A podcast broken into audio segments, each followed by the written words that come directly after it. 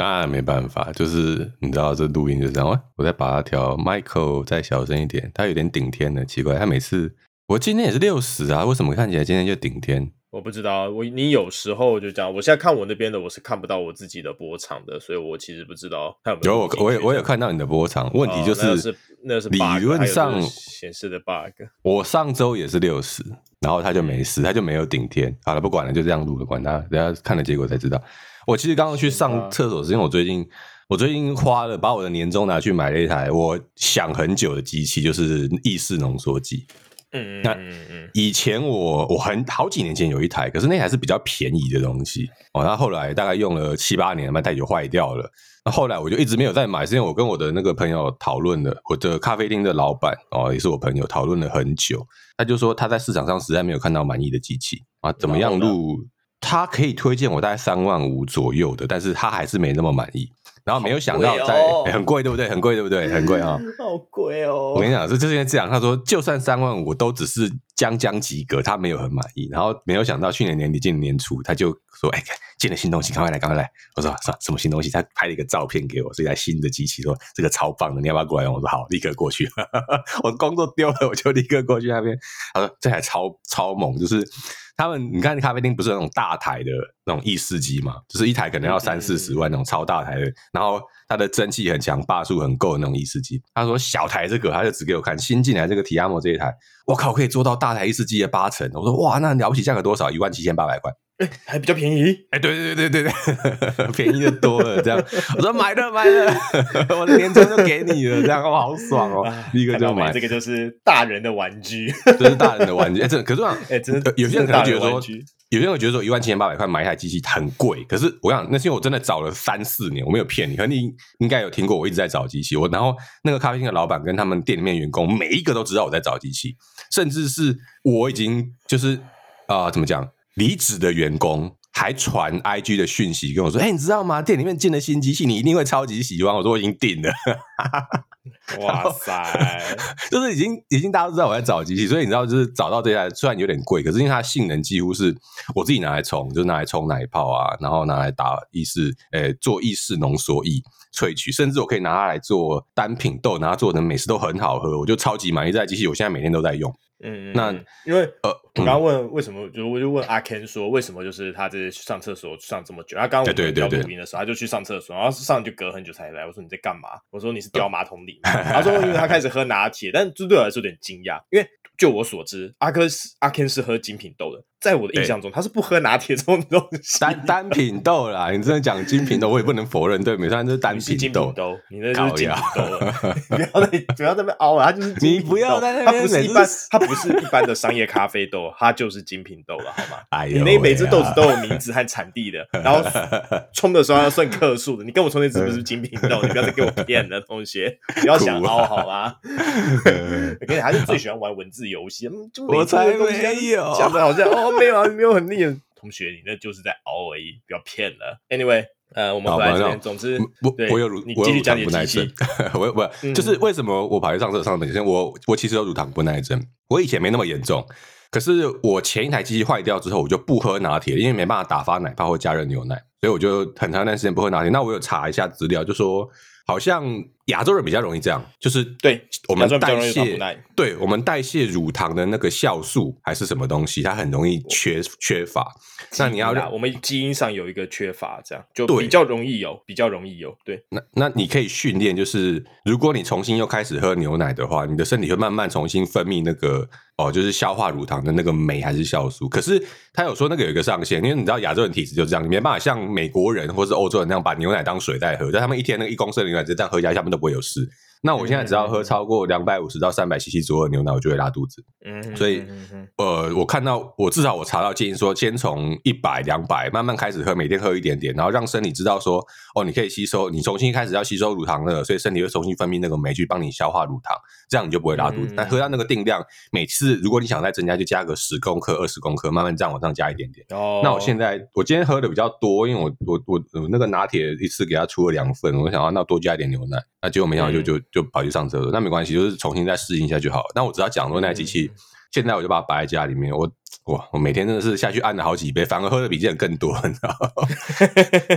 因为之前我要把所有器具准备好，要待二十分钟，我要把水加热，然后我要把豆子磨好，磨好之后把粉准备好，然后滤杯、滤纸，然后手冲壶全部都弄好之后，冲完放到保温杯，中期再收一收，大概要二十分钟。然后我就，可是我现在机器打开，两分钟开完机之后，按了一下按钮出来，一分钟我就上去了。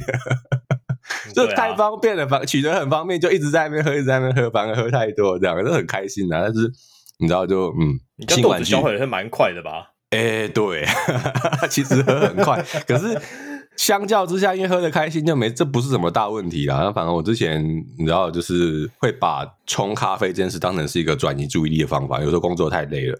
我现在去冲一杯，哦，调整一下心情，调整一下步调。那现在是下去看到机器，心情就很好，就不用再调整那个步调。哇塞！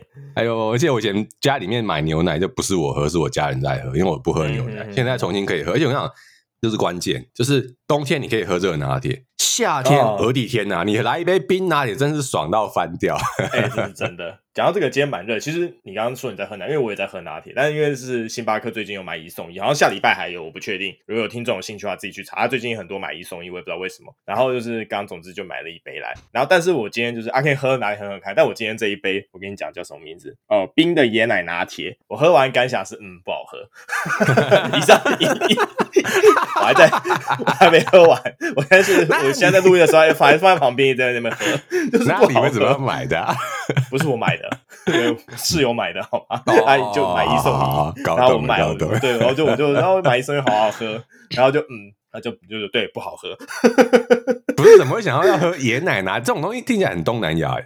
对，他喜欢，他想试，因为最近有一个另一个口味啊，是那个苹果呃焦糖苹果拿铁，然后它有加肉桂，那个还不错。虽然我知道阿 Ken 很嫌弃，嗯、每次都说就是呃星巴克的那个东西就是工业废水，然后在工业废水里面也算是、欸、怎么讲出来？这是我自己在骂他。我跟你讲，我我节目上讲，我今天要讲的东西可多了呢，干咖啡啊！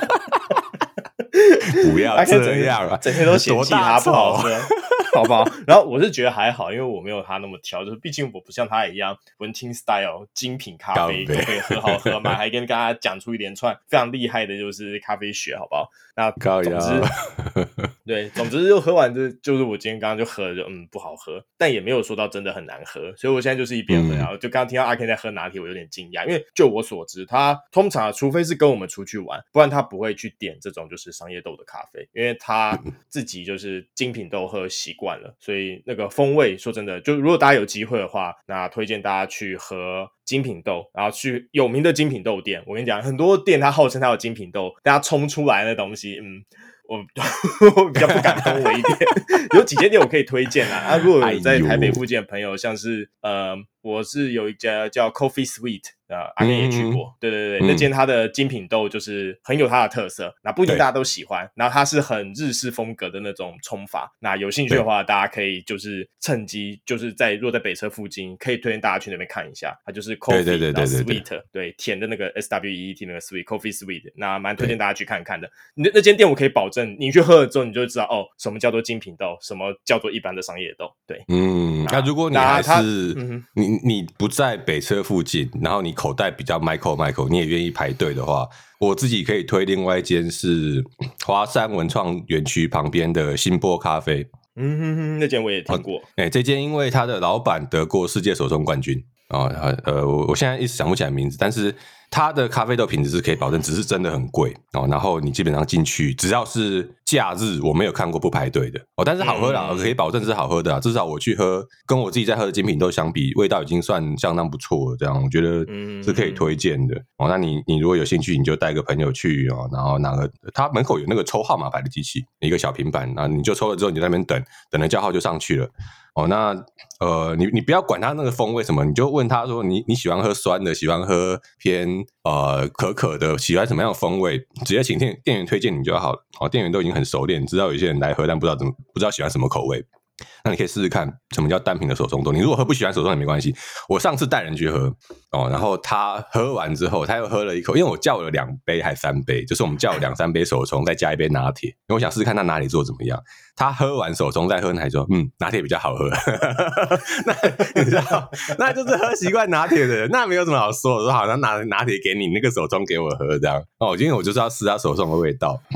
那所以你知道，就是这种东西没有所谓的，我呃，虽然我常常会跟亨利抱怨某一些咖啡厅的咖啡啦，但是我基本上不会公开讲这些咖啡厅咖啡好或不好，因为。喜欢这种东西是非常非常主观的事情哦。有些人喜欢喝伯朗咖啡，有些人喜欢喝 Seven Eleven 的咖啡，有些人喜欢喝刚刚和你讲星巴克咖啡。我自己喜欢喝别的咖啡，那没关系，喜欢很主观的东西。如果我介绍你的东西，你发现喝下去，哎，你好像没有很喜欢。像我上次家里面有客人来，我就就弄了一杯手冲给他，是我是我爸爸的朋友还是谁的，然后他喝完就说：“你没有牛奶吗？”知道那是我手冲手冲的单品，对，他说他要加牛奶跟糖，那你就知道他已经喝习惯那种商业的拿铁，那我就不会跟他讲什么，那没有关系，你喜欢就行了。所以，请大家可以的话多尝试看看啦。和你推荐这个单品豆，其实是因为如果你有尝试过不同的豆，那你比较有机会发现到你自己其实真正喜欢喝什么样的口味。那你没有尝试过新的东西，你就会一直习惯喝原来那个东西。那这其实会阻碍你体验一些更新、更美好的事物。我怎么讲到这里来了？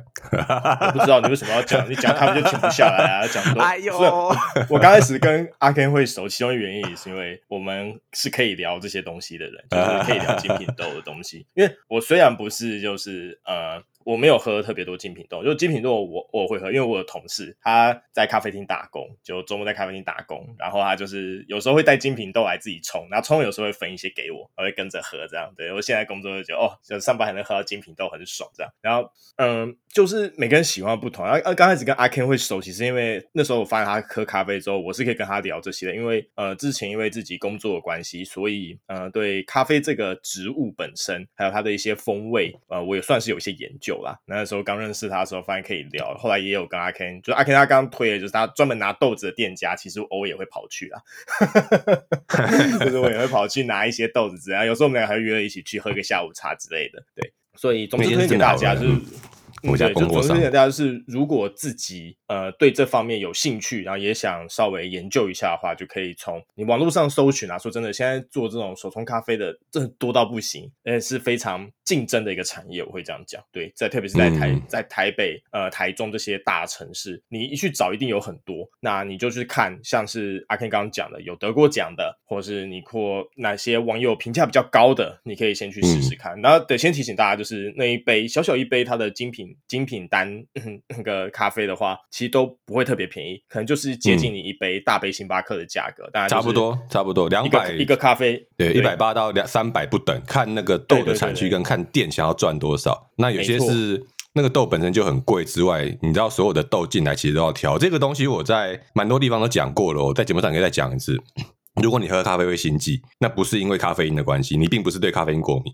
有对咖啡因过敏的人很少，绝大部分人喝咖啡会心悸，是因为商业咖啡豆，Seven Eleven 的、星巴克的，只要大宗的，它一次可能要用掉好几公斤的，用公斤在算的豆子的那些店，他们是不会去挑豆的。可是咖啡豆是农作物，只要是农作物就有虫咬、有发霉哦，有有腐坏的问题。你没有把这些东西挑出来，你就把它喝下去，就跟你没有挑菜，有虫的菜，然后发霉的菜，你也把它吃下去，你就会拉肚子，是一模一样的道理哦。所以同样的，这些东西会让你很不舒服，是因为它没有把豆子清理过。所以再再跟各位宣导一次，如果你是因为喝咖啡喝心悸而不敢喝咖啡，请去试试看好的咖啡店的单品咖啡豆。如果你喝了没有事情，那证明毒害你的并不是咖啡因哦，而是咖啡豆可能有些过期之后里面会有赭曲毒素，类似这种东西，好不好？哦，我不断在那边，我一直在跟大家宣导，因为我听过太多人跟我讲，他喝咖啡会心悸，他不敢喝咖啡。不是的，请你先 给一个给咖啡一个机会，好不好？嗯。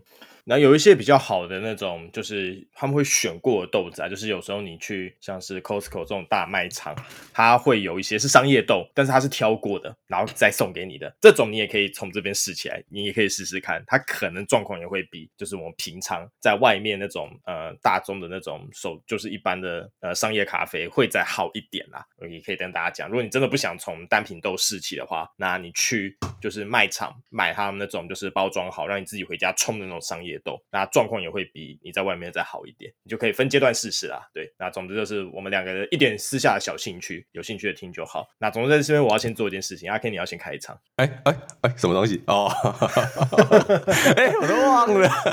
我就是想说啊，还没开场，找机会切进来，刚才叫你开场来。哎、欸，真的好，呃，这里是在家上大厅，请听我演，我是阿 Ken。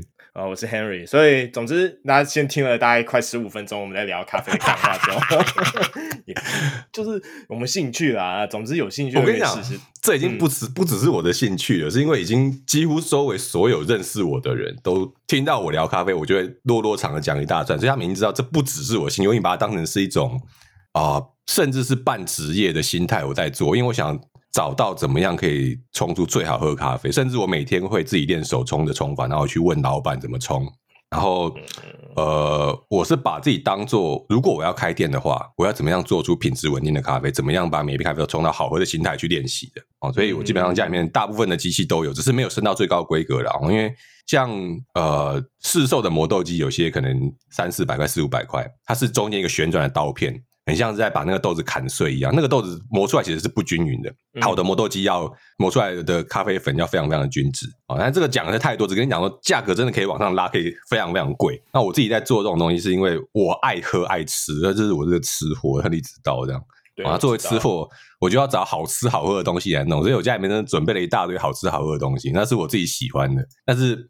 已经不止一次了啦，我不知道和你有没有跟我讲过，但我确定有人跟我讲过，就是问我说，你要不要开餐厅啊，开咖啡厅什么？我说我不要，累死，神经病啊！没有，我没有跟我没有跟你讲过这东西，应该不是你，应该是别人、欸。很多人跟我讲，我都不要。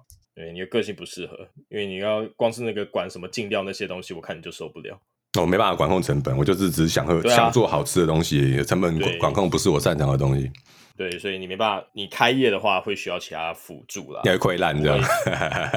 也不会，你就是如果有人能帮你管账，然后管原物料进口，然后嗯设计的话，就店面设计这些我不劝你这么干，然后可能做客群分析吧。那这些算一算下来，就觉得嗯，你如果你能做到这个程度的话，你就直接出去当老板就好了。你 我能做到这个程度，听起来我是去适合被聘为当店长的人呐、啊，我并不是适合自己开店的那个投资者啊。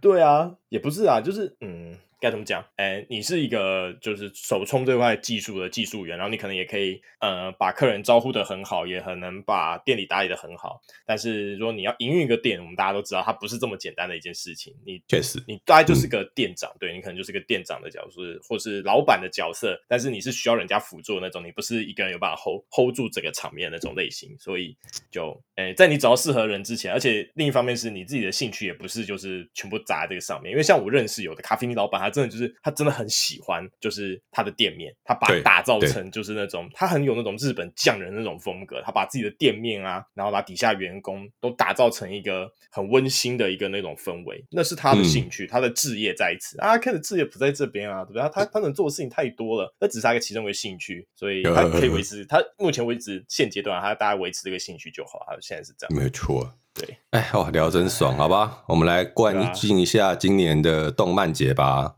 我没有去，你有去吗？我没有去，但是我们的朋友都有去。对，我知道，就是这么做。小伙伴，我他妈以为他是去避难的。这种是他还在那边问我，呃、亨利，你有要去 FF 吗？我我就跟他讲说，没有人，我是不会去 FF 的。难道你要陪我去吗？然后就没有回了。我跟你讲，FF 就是就这种东西，就跟那个 FF 一样。而且我跟你讲，我没有去动漫节，是因为我上礼拜已经哎、欸，还上上礼拜，anyway，我已经去过那个台北电玩展了。没有去过台北电玩展，你要再叫我去挤电那个动漫节啊啊！可以不要吗？同学很累，真的很累，真的很累。可是这一次。呃，我们有看到啦，因为连新闻都报，就说人流量实在太大了哦。那我跟几个小伙伴还有和你讨论一下，嗯，可能是因为第一个是过年前，正好上班族终于比较有点时间了，然后是暑假期间，所以所有的学生都有空。暑假？哎呀，对，寒假寒假，我怎么张口就是暑假寒假啦？刚刚人死寒假，就是高中生跟大学生，甚至有些国中生也全部都有空。对，那你买了票就可以进去，所以那个学生的排队流量实在太大。然后六日再加上上班族，那个流量大到不可思议。我们那个小伙伴说，他们进到每一个出口，每个出口的人，他们说这边满了，进不到另外一个呃入口了。呃，这个入口满了，进到下一个入口去。他说他走了两三个入口，基本上已经把那个世贸，这是就在世贸一馆，他已经把世贸绕一圈了，他还是进不去。他就觉得他说走到对角，他走到对角线，然后其他就算后来走到最远那个入口，他还是排了好像一个多小时吧，他才到入口前面。呃，非常的恶心，这样这个这个排队的人潮。对，那他有讲说，嗯，你说好像大的摊位基本上排队时间要太久了，排排队就是你说，他说说大的那个就是厂商，他基本上都没去排，因为要排太久。对，对你可能排你那天如果你去排大的厂商，你可能排两个厂商，你那天就不用逛了。对对对对对对，可能要排两三个小时，很扯，对，很恶心的那个人人流量。那小摊位就比较还可以逛，可是我会觉得说。好了，这就表示台湾的动漫经济是有一定的非常非常大潜在产值的啦。啊，这这也让我有点、欸、怎么讲小小的遗憾，是我忘了，哎，我什么时候听到的？啊，我想起来了，上次台北国际展，我不知道是不是讲过这件事情，如果讲过的话，你提醒我一下。就是我有跟那个德波哦，我们牛湾娱乐德波跟他聊天，他说台湾对电玩产业的扶持其实金额是很少的。哦，可是台湾还是丢了很多钱去扶持台湾的音乐产业，但是相较之下，台湾的音乐产业的产值已经远远比不上台湾动漫产业的产值跟游戏产业的产值，就是 A、C、G 三个加一起的话，所以看政府什么时候去做调整啊？我只觉得说，既然产业大的哦，那政府如果要进真的要进行介入，真的想花钱开始扶持啊，虽然这不是我认为合适的做法，但是我政府真的想花钱扶持的话，可以挑产值比较大的产业，可以考虑多丢点钱啊，虽然是新兴产业啊，但是你知道这不是我们可以干涉的。对，不是我们可以干涉的。然后政府如果比较好，大家可能有听说最近有一些 iWin 的风波嘛？对，然后不知道 iWin 是什么，要开始去查。我 我没有我没有我没有要在这边解释这个东西，好不好？那呃，阿 Ken 刚刚讲这个产业，所以我就讲一下，因为这个算是对这个产业最近最大的一件事情。那它其实是跟所谓网络上的一些言论管制有关。那已经开始烧了啦。那我知道就是 PTT 和巴哈上已经陆续出现一些灾情，这样。那总之，我先不做评论。嗯、那总之，请大家关注一下这件事，因为这可能会关心你之后能不能再开心的在网络上看自己喜欢的一些就是作品的部分。嗯，对。那如果你喜欢木棉花，你喜欢就是那种无修正版的，特别是十八十八禁以上的动画，我会严，我会非常非常建议你要要关注这件事情，好不好？我讲到这边为止，大家肯定要喷我了。我是不会喷你的，就是你要把它讲完是 OK，只是你知道。没有太麻烦，那太麻烦。那个东西就是它各有各的立场。那我当然有自己的立场。我立场，我当然是不希望看到他被做过多的管制与限制这件事情。那是，那是。我我说，如果你要管这些东西，你们有更多更值得管的东西在前面，好吗？对，就是三次元，它不是总是会带坏人。我要再讲一次，这东西。如果你会被三次元带坏，我跟你讲，那那你出问题的地方不会是在三次元身上，而是会在你人生的其他部分。我会很老实的讲，是这样子。对对，对，这很现实一件事情。对，呃，仅仅是三次元，它不会把你带回到那个程度。对，你一定是有其他地方在出，你现实生活中一定有其他地方有很严重的问题，最后才会因为这个东西，然后才爆开来。你但是你不能一股脑把责任全部都归到他身上。就像我们现在很多就是大家会在抱怨说，哦，学校老师什么没有教好什么的，就是。学校老师一天跟你小孩子相处的时间和家庭还有一些其他因素那些的时间比起来，学校老师能做真的很有限，好不好？拜托我们大家，比如说有些东西在弄之前就先想一想，好吗？三次元也是一样的东西。我就讲到这里，不然讲下去我可能又要睡，又不要被烧起来了。这样，你倒是很有自觉，欸、但没有关系啊。我跟你讲这。这个东西，因为它牵涉到太多政策层面，还有社会层面的东西，然后我只能说，就是呃，在最近，在那个我们叫台湾叫 Trends，就是台湾叫串，也有人叫忘了叫什么东西，就最近这很多民进党议员跑去在那边开账号，它叫 Threads 吧，T H R E A D S，不是 Trends。呃，Trends 是因为我直接用那个发音串的，就是他们就直接，因为他们不太不太发卷舌音，它叫 Threads。哦，那我们我们我们不太喜欢发简，就发那个 train 或者 Tran 这样子啊。那总之在上面开始有很多人自己做介入，就是他如何是被，你知道我每次我现在不太想滑脸书，太多广告了。哦，那我改去滑这个串串，就看到很多人自我介入，他的家庭其实是很有问题的哦。他父母可能一直在他念书，或者父母一直对他亲的，或者父母一直在他做一些他觉得做的很痛苦的事情。哦，那。其实原生家庭带来的伤害，对很多人来说是非常非常大的。那对对自己喜欢东西的迫害，例如说小孩喜欢动漫，然后家长如果这个东西浪费时间，然后就把他的游戏机砸掉，把他书烧掉。这其实是一个对成长中的小孩来说非常非常大的伤害跟打击了哦。那这牵涉到台湾的文化、台湾的教育系统哦。他这种父母通常也会说，教小孩是老师的事情，我就是没有念书，我不会教，或者我念书也没有念很高，不会教。也不是的，有时候小孩要的也不是要你教他，就是你好好陪他就好了。哦，那这后面一系列的东西，我们大概不在这边展开来谈了，只要讲说，如果哦，我知道电话干女有很多已经有小孩了，那我想，我希望他们呃听他们分享了，应该会是好父好的父母啦，就是你只要好好的陪伴他长大，你也不需要教他什么价值观。嗯、这个时代的网络实在太厉害了，网络会教他所有他需要的东西，你只要好好陪伴他就可以了，包括不需要的，所以有时候请必要的时候帮忙协助过滤一下。我要讲这个，请不要期待老师能帮你的小孩过滤这些东西，好吗？小孩是你的，不是老师的，真的。那没办法，然后这是我们呃亚洲家长对老师的期待哦，就是老师不只是要教教授知识，还要教授智慧。老师自己都快饿死了，教授什么智慧？对对对哎，这样子，哎，好了，我要聊回来动漫节。为什么要聊特别的动漫节？不是只因为小伙伴那边排队排很久。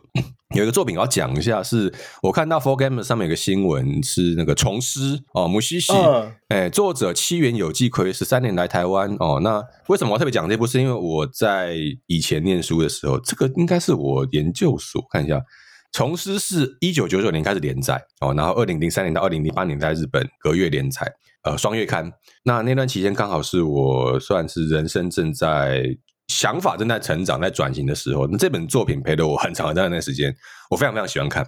我甚至有一段时间是买了实体书，那每天都在看。因为对我来说，它里面的剧情呃非常非常的触动人心之外，它也带给你某一种人生不总是完美的。因为母须喜这个特点是。呃，我们简单讲一下好了。他说你：“呃，这个世界的本源就是木木喜是虫，哦，那但那个虫不是真正我们想象中那个 bug 那个虫子，不是，就是生命的本源，它会组化呃组成，然后变成各式各样不同的生命，你就想象成拥有特殊超能力的生命体就好了。哦，那么可以引发各式各样的自然现象，有些可以引呃，甚至可以让人心改变。”那专门处理这些虫的就是虫师哦。那这个系列漫画，我希望如果听众有兴趣，可以自己去找来看一看。那我为什么很喜欢这这部漫画？除了它那个剧情之外，还有就是它动画化做的非常非常的好。哎，对，它动画化的原声带也超级棒。我好几次是在工作，然后在研究所期间在念书，在做研究的时候，就是开着它的 OST，然后那个 soundtrack，我开了一整天。你就知道它是一个非常非常一边啊，让你觉得心情心灵比较稳定，但同时又带给你一种旋律，是非常非常优雅的。我特别把它提出来，就是因为这部作品算是在那个时候带给我很大很大的支持跟影响的。嗯嗯。那这一次，这个七原有纪老师跑来台湾参加那个活动，我但是坦白讲，我就算知道也不会去。然后那个人流实在太大，只是特别想把它提出来，是因为我希望看。我不知道七原有纪老师有没有新的作品，我最近没有在追新的动漫哦。那。如果有机会，大家如果看到，因为我看到有人 cosplay 成虫师里面的主角，就是银子哦，金口，对，金口去去找那个老师，他叫银谷，不叫哎，你为什么看汉字的写法？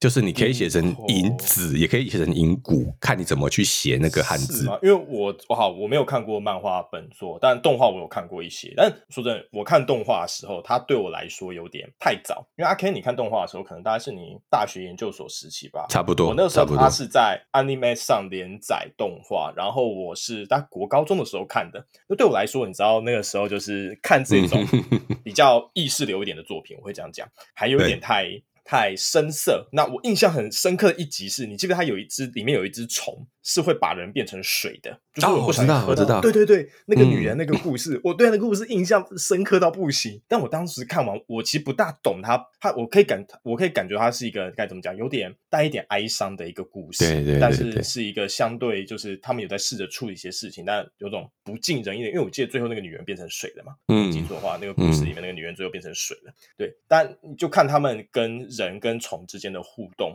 那个虫你可以想象成一些类似山林精怪，它是一种很纯。纯粹的生命体的一个概念，对对对，它没有恶意，重点是它没有恶意，就是它本身就是那样的存在方式，没有错，没有错。就像你野生动物会互相吃来吃去，但吃来吃去那件事情本身没有恶意，你知道，不是像人类去伤害其他人，有些是带着恶意的，不是。它有时候自然而然，像那个天上下雨，有些虫子被淹死了，那是一种自然的事情，没有任何的恶意在里面。对，所以我觉得那就是因为我我印象也很深刻，是有一其中有一幕是有一种虫，它会寄生在人的耳朵里面，然后它会一直带来很大的噪音，导致那个人没办法睡，久了你就发疯死掉了。嗯，嗯，因为不能睡眠是非常非常痛苦的事情。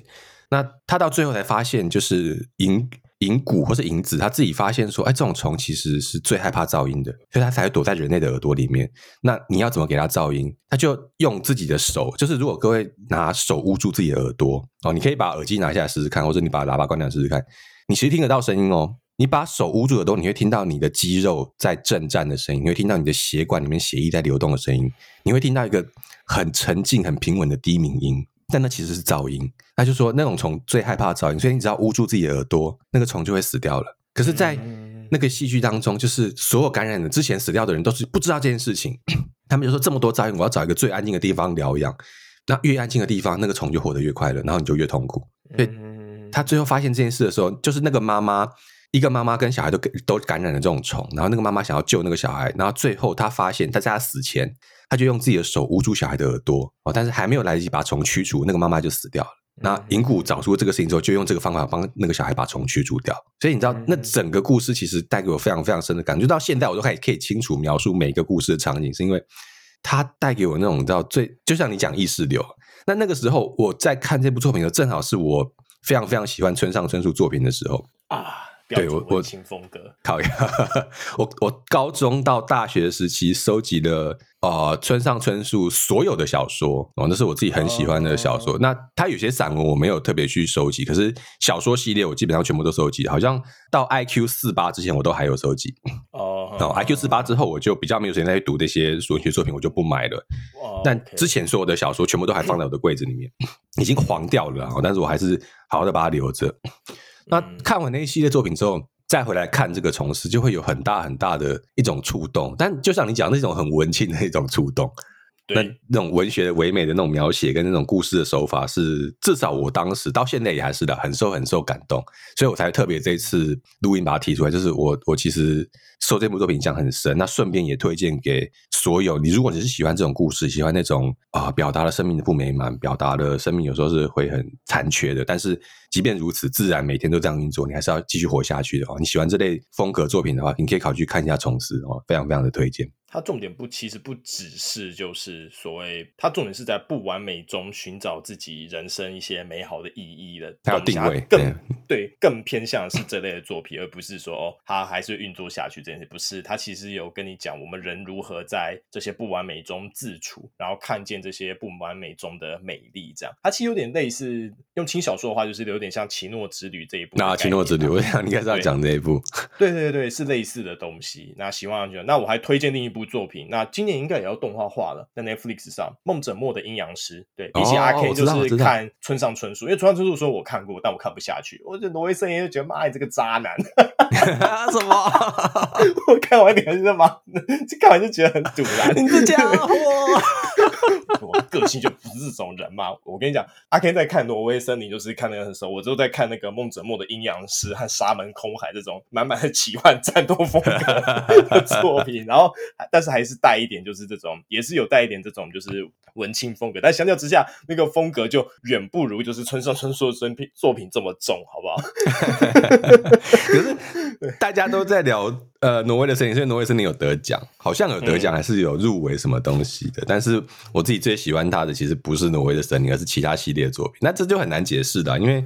我觉得在挪威的森林里面，村上春树想写的东西蛮单纯的。可是，在其他更加意识流的作品里面，包含那个海边的卡夫卡，我自己最喜欢这一部。嗯嗯嗯。然后包含他早期的作品，那个《世界末日与冷酷异境》，这些更加偏向意识流表达，更加偏向一种呃梦幻手法书写的作品，其实是我自己更喜欢的。那我自己觉得他在。挪威的森林里面表达那种是纯粹的情爱跟肉欲跟想象跟恋爱跟美好是不太一样的东西，我都很喜欢的。只是你要我你要提出我自己最喜欢还是海边的卡夫卡那部，我自己读了大概二二三十遍都有。哦，读这么多遍哦，好吧。对，我自己很喜欢《梦枕墨阴阳师》里面一个那个泰山府君记的故事啦。那故事怎么样的内容就大家自己去看这样。对，然后我那时候也是就是给我朋友看，我朋友看也是说这东西节奏太慢了，我看不下去。我说啊，好吧，这玩意好像。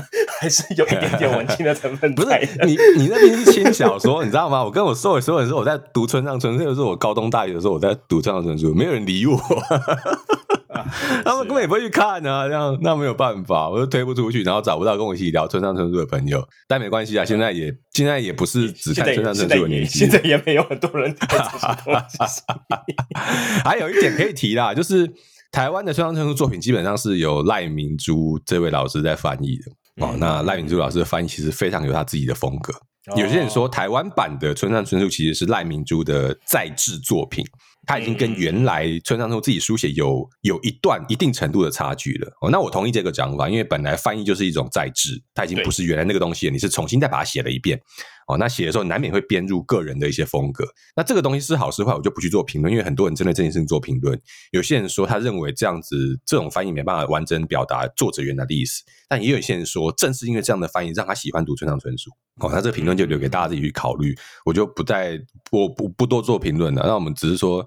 呃，聊到动漫节，聊到这些文学作品，就会觉得你知道，有这些作品可以陪伴我们，至少我自己的青年时期，或是正在。你知道，可以陪伴我们是非常非常美好的事情，就会，所以想分享的时候就把它拿出来跟大家分享一下，反正都在录音，然后就把它拿出来讲。对，还有一部啊，你刚刚讲那个，我要先纠正你一下，孟子墨的阴阳师不是轻小说，它不是，啊、但跟虫蛹，它不是轻小说，它是小说，那它是偏奇幻类的小说，所以它文字没有那么轻，比较硬的那一种，它不是少年阴阳师，那是另一部，另一部那一部就是纯纯的轻小说。嗯、那孟子墨他本人是一个，嗯，算是写这类神怪相关的很有名的小说家，这样，那。另一部就是因为我我刚刚也有提到，我没有念轻小说了。Oh, OK，你没有念轻小说，你我没有轻小说看的不多吗？我几乎没有读轻小说哦，好，我后来我特别是我上高中后，我轻小说看了很多，我但我自己本人就我很挑食，我看最多的就是奇幻类，然后轻小说类，其他就是一些比较特定知识类型的作品。呃，我反而纯文学的作品和散文我看的少，然后另一个很喜欢的是神话类的作品，这样。嗯哼，因为轻小说作品对我来说有点太，嗯、就是你讲太轻了，就是怎么讲？资讯含量过少 哦，呃，但轻小说就是看得很爽。像我高中的时候，我这边可以讲一下，就是我高中的时候就是课业压力很大，那时候我在升学班。那我们几个朋友，我们会做一件事情，就是我每个人，我可能之前有提过，我们每个人会买不同的轻小说，然后我们会交换着看，嗯、因为我们可能学生时代我们钱不多，嗯、就是哎，欸、我喜欢这一部我买，他喜欢那部他买，然后我们会互相推坑。我们那时候是这样，然后上课的时候就是呃，我们会带到学校，然后我们会交换小说交流。那可能一个礼拜就是两三天，我们就会带看完，就是再还给对方，这样这是我们很常做的事情。然后每个月我们会挑时间，我们一起去，就是那时候现在还是有，就是那种轻小说那种动漫的店家，它里面可能就它是一个小小的店，然后它可能里面也很外观看起来很旧，但它里面就卖很多动漫周边啊，然后卖很多就是轻小说啊，有时候还有一些游戏片这样。这种店家我们会我们会一起跑去逛，那，那是我高中时期很开心的回忆。那我现在跟那一群朋友也都还要保持联络，这样。哎、欸，那蛮好，那蛮好的。对，我还其实我还就是像阿 Ken 讲，我很感谢我生在这样一个年代，就是呃这些知识，甚至是这些简单的娱乐，对我们来说是随手可得的一个东西。对对对，对，就是那时候轻小说说真的说贵吗？当然也有点价格，一本可能大概也是台币个一百五到两百之间的价格。对，但是就是那是你负担得起的，然后你有办法就是呃买了，然后跟同朋友交换，然后你就是还能拿到这种乐趣。嗯、因为现在有时候电子化之后，这种交换的事情。比较不容易啦，对，那那个那那那是我们那个年代的回忆啦，会这样讲啊。讲到一个轻小说，就讲阿 Ken 刚刚讲虫师嘛，我不知道有没有听过一部轻小说叫《虫之歌》。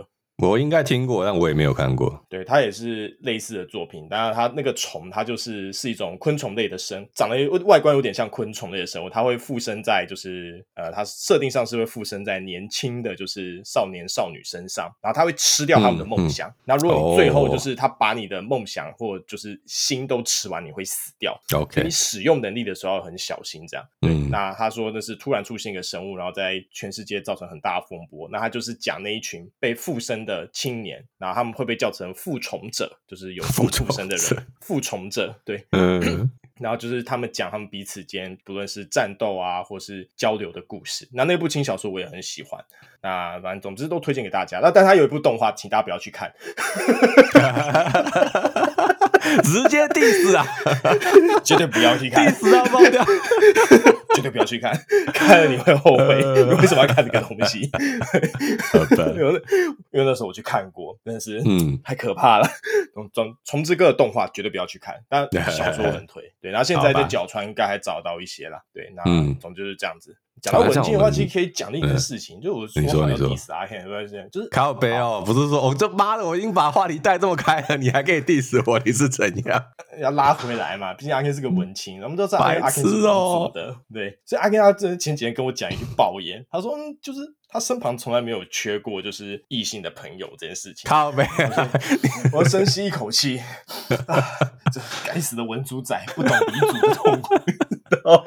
你是我都跟你多大仇啊！一定要这样 diss 我，我当下真是堵然到不行，所以我一定要拿出来讲一下。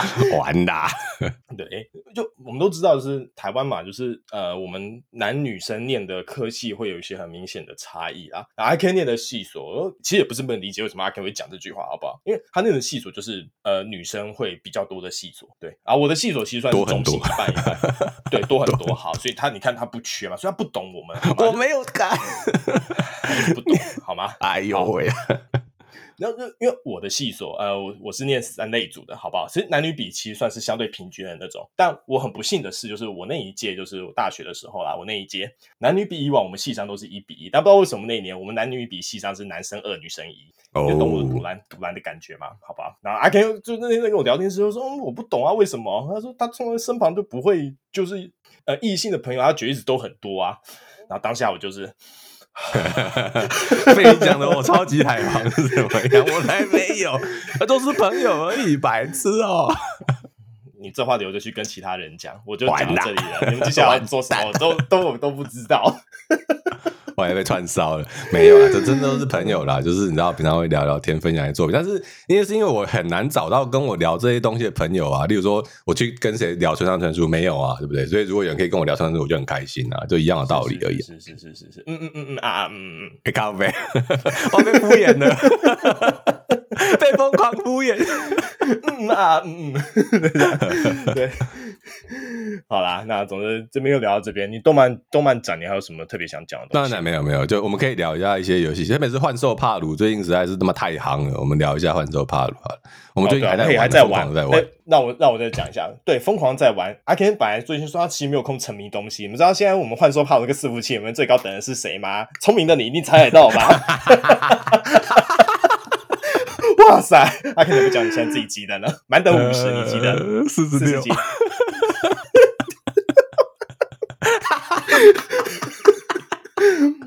各位听众，你听到了，好不好？这我啊，阿 Ken 这男人讲话不能信，我要再提醒大家一次，好不好？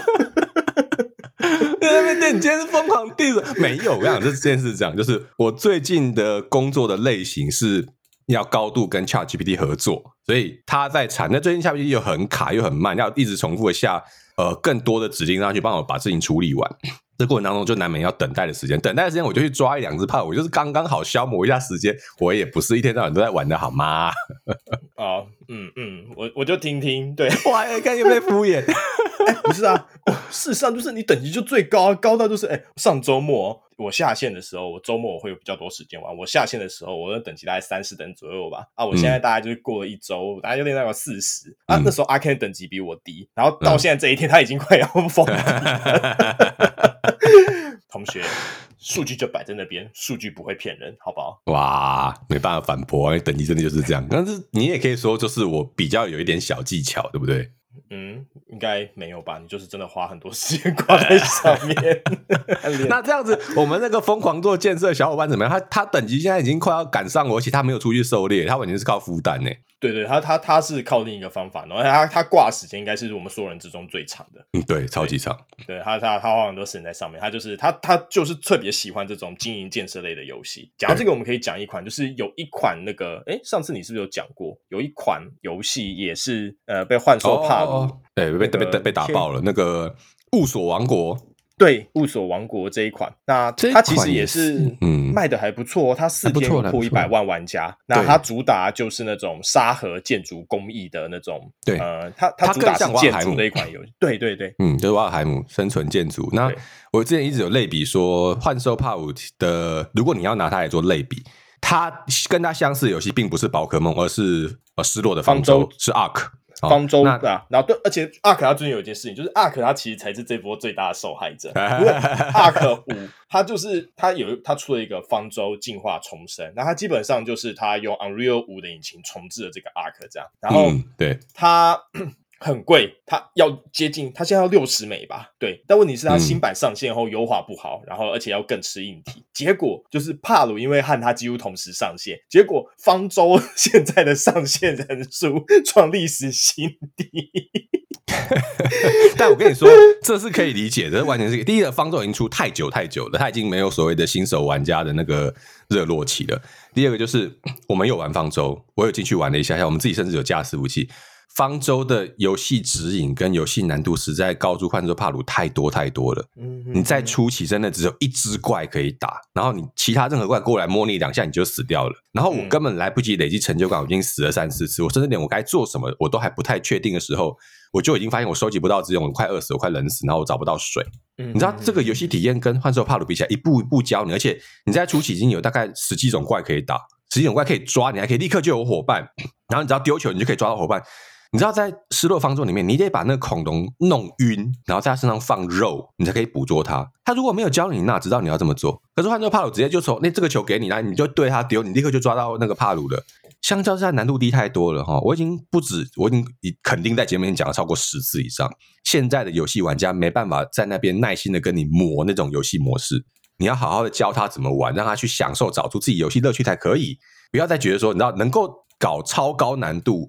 然后玩家依然买单的，要么你的游戏方式在太特殊、太特殊，要么你是阴高老贼，只有这两种可能性，好不好？哦，没有别的可能性的。对，所以幻兽帕鲁能够这么火红，然后立刻把 Ark 挤下去，就是因为它是类同样类型游戏，可是亲民太多了。哦，那至于雾锁王国被挤掉，完全就是他他撞在幻兽帕鲁的脸上，游戏类型有点类似。那幻兽帕鲁更接近瓦尔海姆那个风格的话，就你知道会互相排挤的。玩家一次能玩的游戏就是只有一款。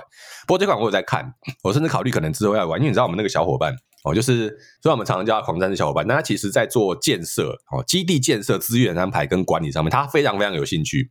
我们整个幻兽帕鲁里面，他已经把三个基地全部盖起来，而且是全满载在营运的。对，他甚至说他要考虑再把第一基地搬到另外一个地方去，因为他觉得矿不够多。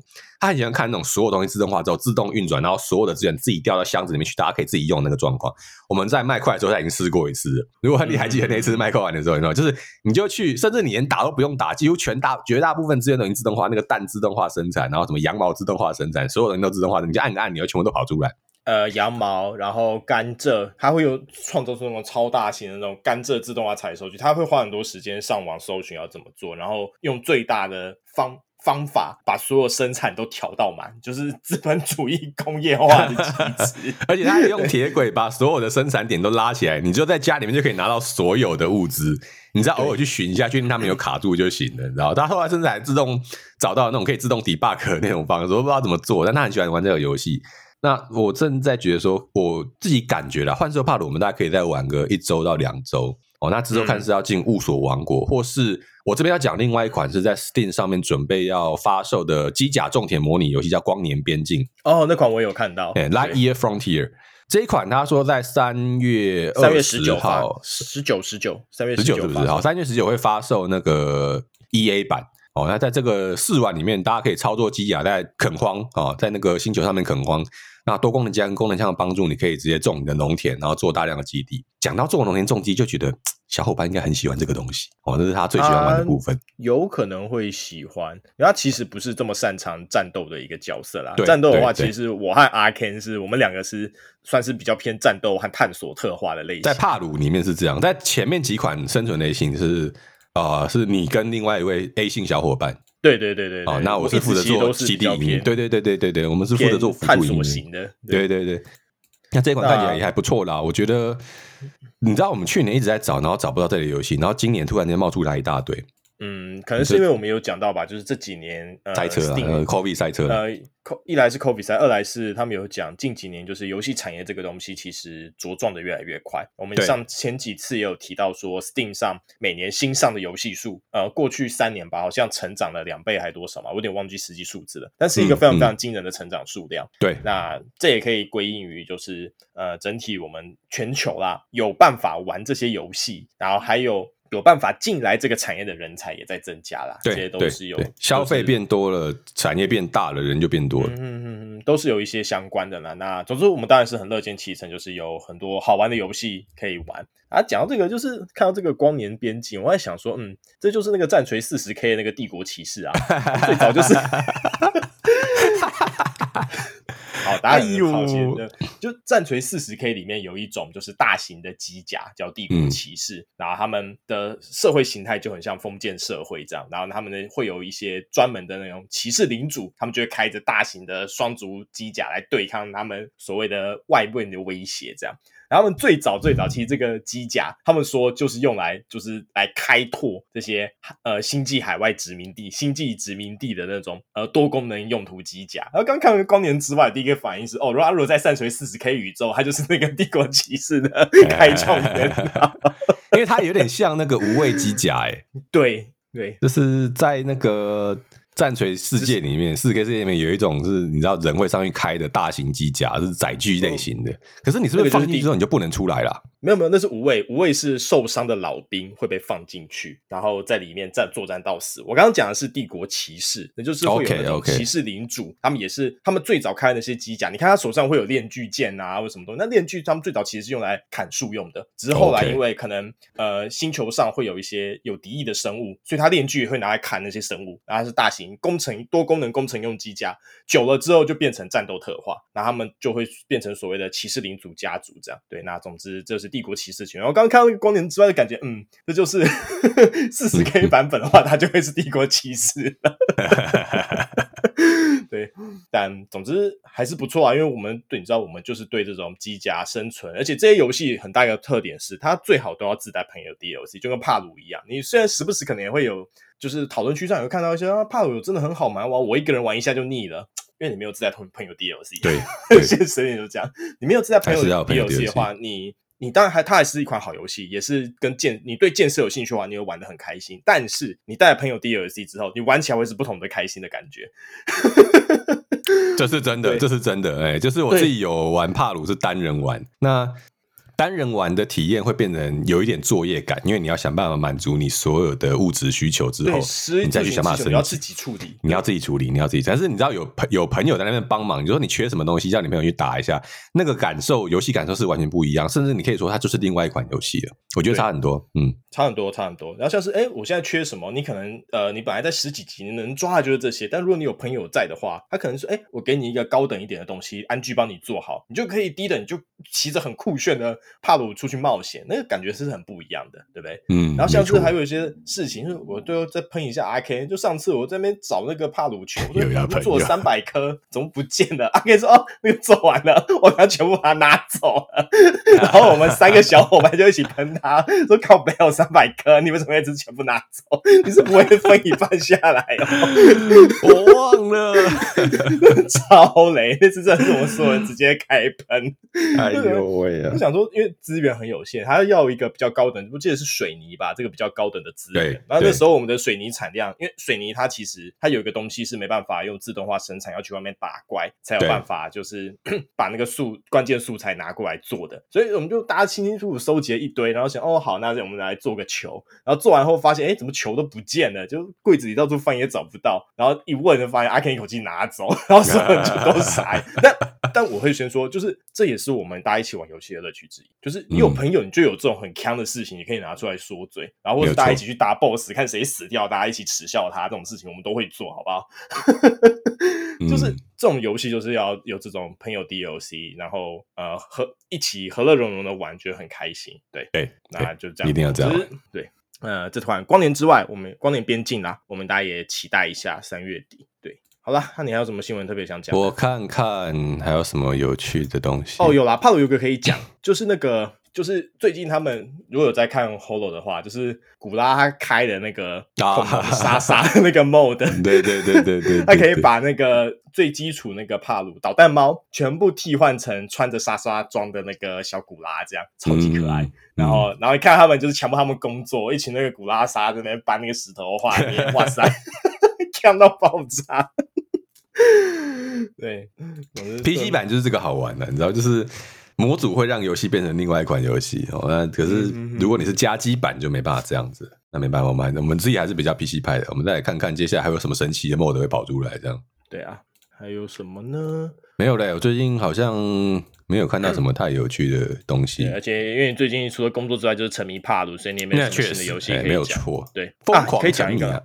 帕鲁有一个 bug 啊，嗯、这个大家可能如果在玩的话，可以要多注意一下。哦、就是大家知道那个翠叶鼠雕像吗？就是晚上你出去啊、嗯呃，你会看到地板上有绿色亮亮的点，你去靠近它会发现它是一个翠叶鼠的雕像，号称能加强你的捕获几率。你要回去找那个力量之像升级。对那对他们后来发现，就是这东西其实有个 bug，它其实反而会反过来降低你的捕获几率。然后网络上已经有人实测了，他发现就是结果，你用那个雕像升拿到升级之后，你以为你的捕获几率会上升，但其实那个 bug 会反过来扣你的捕获几率。那其实这就解释了一个我之前一直很好奇的一个原因。我想说不对啊，我等级已经够了，为什么我都要用到最高等的球，我才有办法就是好好的抓怪，特别是四十等以上，特别这个状况特别明显，而且我就算用到最高等的球，有时候那个捕获率还是低到一个莫名很不可思议、匪夷所思的境界。那后来反正呃，今天有人测出来说，他目前看起来翠叶鼠雕像是有这个 bug 之后，我就解释了很多，就是因为这个我刚新闻一贴啦，那我和另外一个小伙伴马上就哦，我们也很有感觉，因为我们两个也是常在外面跑，常常在抓，我就想说到底是哪边出问题。我妈一开始还想说是不是我翠叶鼠雕像拿的不够，因为。随着你雕像拿越多，游戏里的设定啦，它是说你捕获会越来越容易。但我们出去，我们没有这感觉啊。然后常常一次都是丢好几颗球，我就觉得还是很赌烂。那时候我还在想说，是不是我雕像拿不够？我是不是应该更努力去拿雕像？然后现在一看，哇，这东西，嗯，孔明 的陷阱哎、欸，超级过分，的陷阱。对，这其实呃某方面啦，就是大我估计啦，可能让我们额外多趴了三十到五十趴的资源在捕捉帕鲁上面。对，那这其实对我们影响蛮大的，嗯、因为帕鲁球高级的资源量其实吃的也不少。那总之我们就看他什么时候把这个 bug，对，什么时候把这个 bug 修好。那这个 bug 是的确对玩家会影响比较大的 bug 啊。那就看它其实 EA 更新的速度很快啦。那最新的消息，它现在是破一千九百万玩家了，是不是？对对对对对对，然后好像其中有几呃四百。五百左右是，不是不是七百万？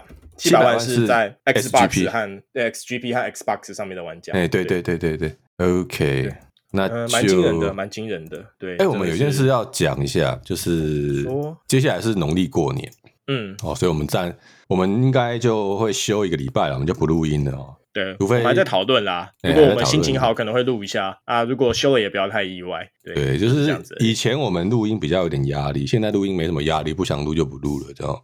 那我们可能会评估说，今年过年，因为我今年过年会比较忙啦，就是家里的长辈可能会有很多人来探望，那预定有很多事情要做。如果我没有发现意外的没有那么的忙的话，我可能会约亨利说，要不然叫他过来我这边，我们喝点嗯，喝点饮料，然后一起线下录音，这样。那拿个麦克风插一下就可以录音。可以考虑看看，可以，跑去他家试试他新的那台咖啡机，这样。对，我也很高兴叫他冲给我喝。我也很高兴叫他冲给我喝。没有错，没有错，没有错。对，好吧，那哎，我们上居然聊了一个小时嘞。对啊，因为前面聊了一堆无微博的东西，聊清什么？那是我的，你那是我的青春，你怎么说那是无微博的东西？它还是无微博的东西啊！我以为它也是我的青春啊，讲好像不是我的青春一样，我的青春也是这个死样子啊！哎，对啊，那我的青春这个死样子，为什么要被你 diss？嗯，我想想，你还要我继续 diss 下去吗？没有，我们今天就录音到这边。我其他有我其他有东西可以讲啊！你的青春我可以讲的东西可多了呢，好要命！光是你跟那群妹子的故事，不知道我能讲多少了呢？没有，没有，没有，这这都是瞎掰啊！这是敌对势力的境外造谣。认识我都知道，我讲阿 Ken 的东西就讲的句句属实，绝无虚假。啊、没有，对啊，怎么解读是人家的事情，但的确讲起来就是这样子啊。我没有，我讲假的。哎，好，我们今天录音就到这边。大家都知道了哈，好啊，就是我们文青帅哥 阿 Ken 跟我最不一样。你不要再造谣了，最近应该有人在疯狂在那边讲，不知道什么东西，我都听不下去。造谣啊！我就是个肥仔，阿 Ken 就是个帅哥，所以我们青春很相似，但本质上还是不一样的。瞎说。好了，收一收了，我去剪片。啊，好好好好，那好了，那我讲最后一个新闻，最后一个新闻。好，你说。嗯，大家可能有听说，最近就是 VR 装置很大幅的发展啦。对，那它价格也开始慢慢下来了。就比起刚开始 VR 出来的时候，我之前其实有玩过啊，就是 HTC 还是其他那边出的那个 VR，其实我有玩过。那时候我就蛮惊艳的，但说真的，价格太高，然后操作也没有那么顺畅。但近年这个价格越来越低了。那 Apple Vision 它最近出了 Pro 版嘛？对，那他说它其实禁止你做就是色色的 APP，这可以理解。但是呢，玩具商就表示哦，跟你讲，我们的产品可以跟 Apple Vision Pro 结合，所以，欸、很聪明哦。哎、欸，但这个对，因为就在点就在这边，就是因为它的那个 Apple Vision Pro，它本身它虽然自己不能开发 APP，但是它没有禁止其他开发商来跟它的就是设备来做连线和结合操作。对，所以它完全可以用这个方法将功能延伸到 Apple Vision Pro 上面。完美。可是你知道，所有的科技都是这样，就是当它可以拿来色色的时候，一定会有人拿它来色色。对，就是这样子。所以，总之就是一个小新闻、啊。我不知道，我不知道你有没有听过？你有没有听过？看过一个梗图，就是呃，我们的手机越做越小，就是从那个最早最早以前什么那种黑金刚的时代啊，Nokia 三三零啊，我们的手机荧幕其实是越做越小的。是、哦。那当手机荧幕越做越大的时候，是因为人们发现，我们居然可以在手机上面看那一片。然后手机屏幕就越做越大，这是一个梗图啦，但这其实也表示人呃，当某一个科技可以拿来色色的时候，它一定会被拿来色色哦，这是三十四号定律，这样所有的东西都有它色色的版本。那所有的 Apple Vision，我估计应该很快也有相关的应用跑出来，这样。对，很快很快，就是它不会是直接能就是在 App Store 上找到，但是它的外挂的一些东西，很快很快就会出来。对，嗯，那再次对科技感到赞叹啦。然后后面有一些衍生上的，不论是就是伦理或是社会上的问题，这些当然是其次。但单就这个新闻而言，我是觉得就是哦，完全不意外。然后，嗯，呃，我我估计啊，未来可能在十年内吧。非常非常好玩而且很经典的 VR 游戏，我觉得是有可能会出现的。然后，当然我们大家可能知道，就是之前那个半条命的那个 Alex。就是那个，它就是被评为一个非常跨时代的 VR 游戏版本。但我得说，就是就算如此，它的那个冲击性还是没有到一个所谓现象级的东西。但我估计啊，在未来五到十年内，我们可能会看到一个现象级的呃 VR 游戏大作，或是不论是什么，不不一定是游戏，或是影视啊，或者什么类的大作，它可能会出现。搭配 AI 的辅助，应该很快会出现。对对对对，然后这点我也是很期待的啦。好了，那我们就讲到这，今天就到此为止。呃，如果还想听更多阿 Ken 我们的事情的话，没有啦，没这回事。有机会见面的话，就是呃，我可能可以再讲一些啦，就是这样子啦。好啦，那总之今天录音就到此为止，先跟大家祝一下新年快乐，好，新年快乐，拜拜拜拜。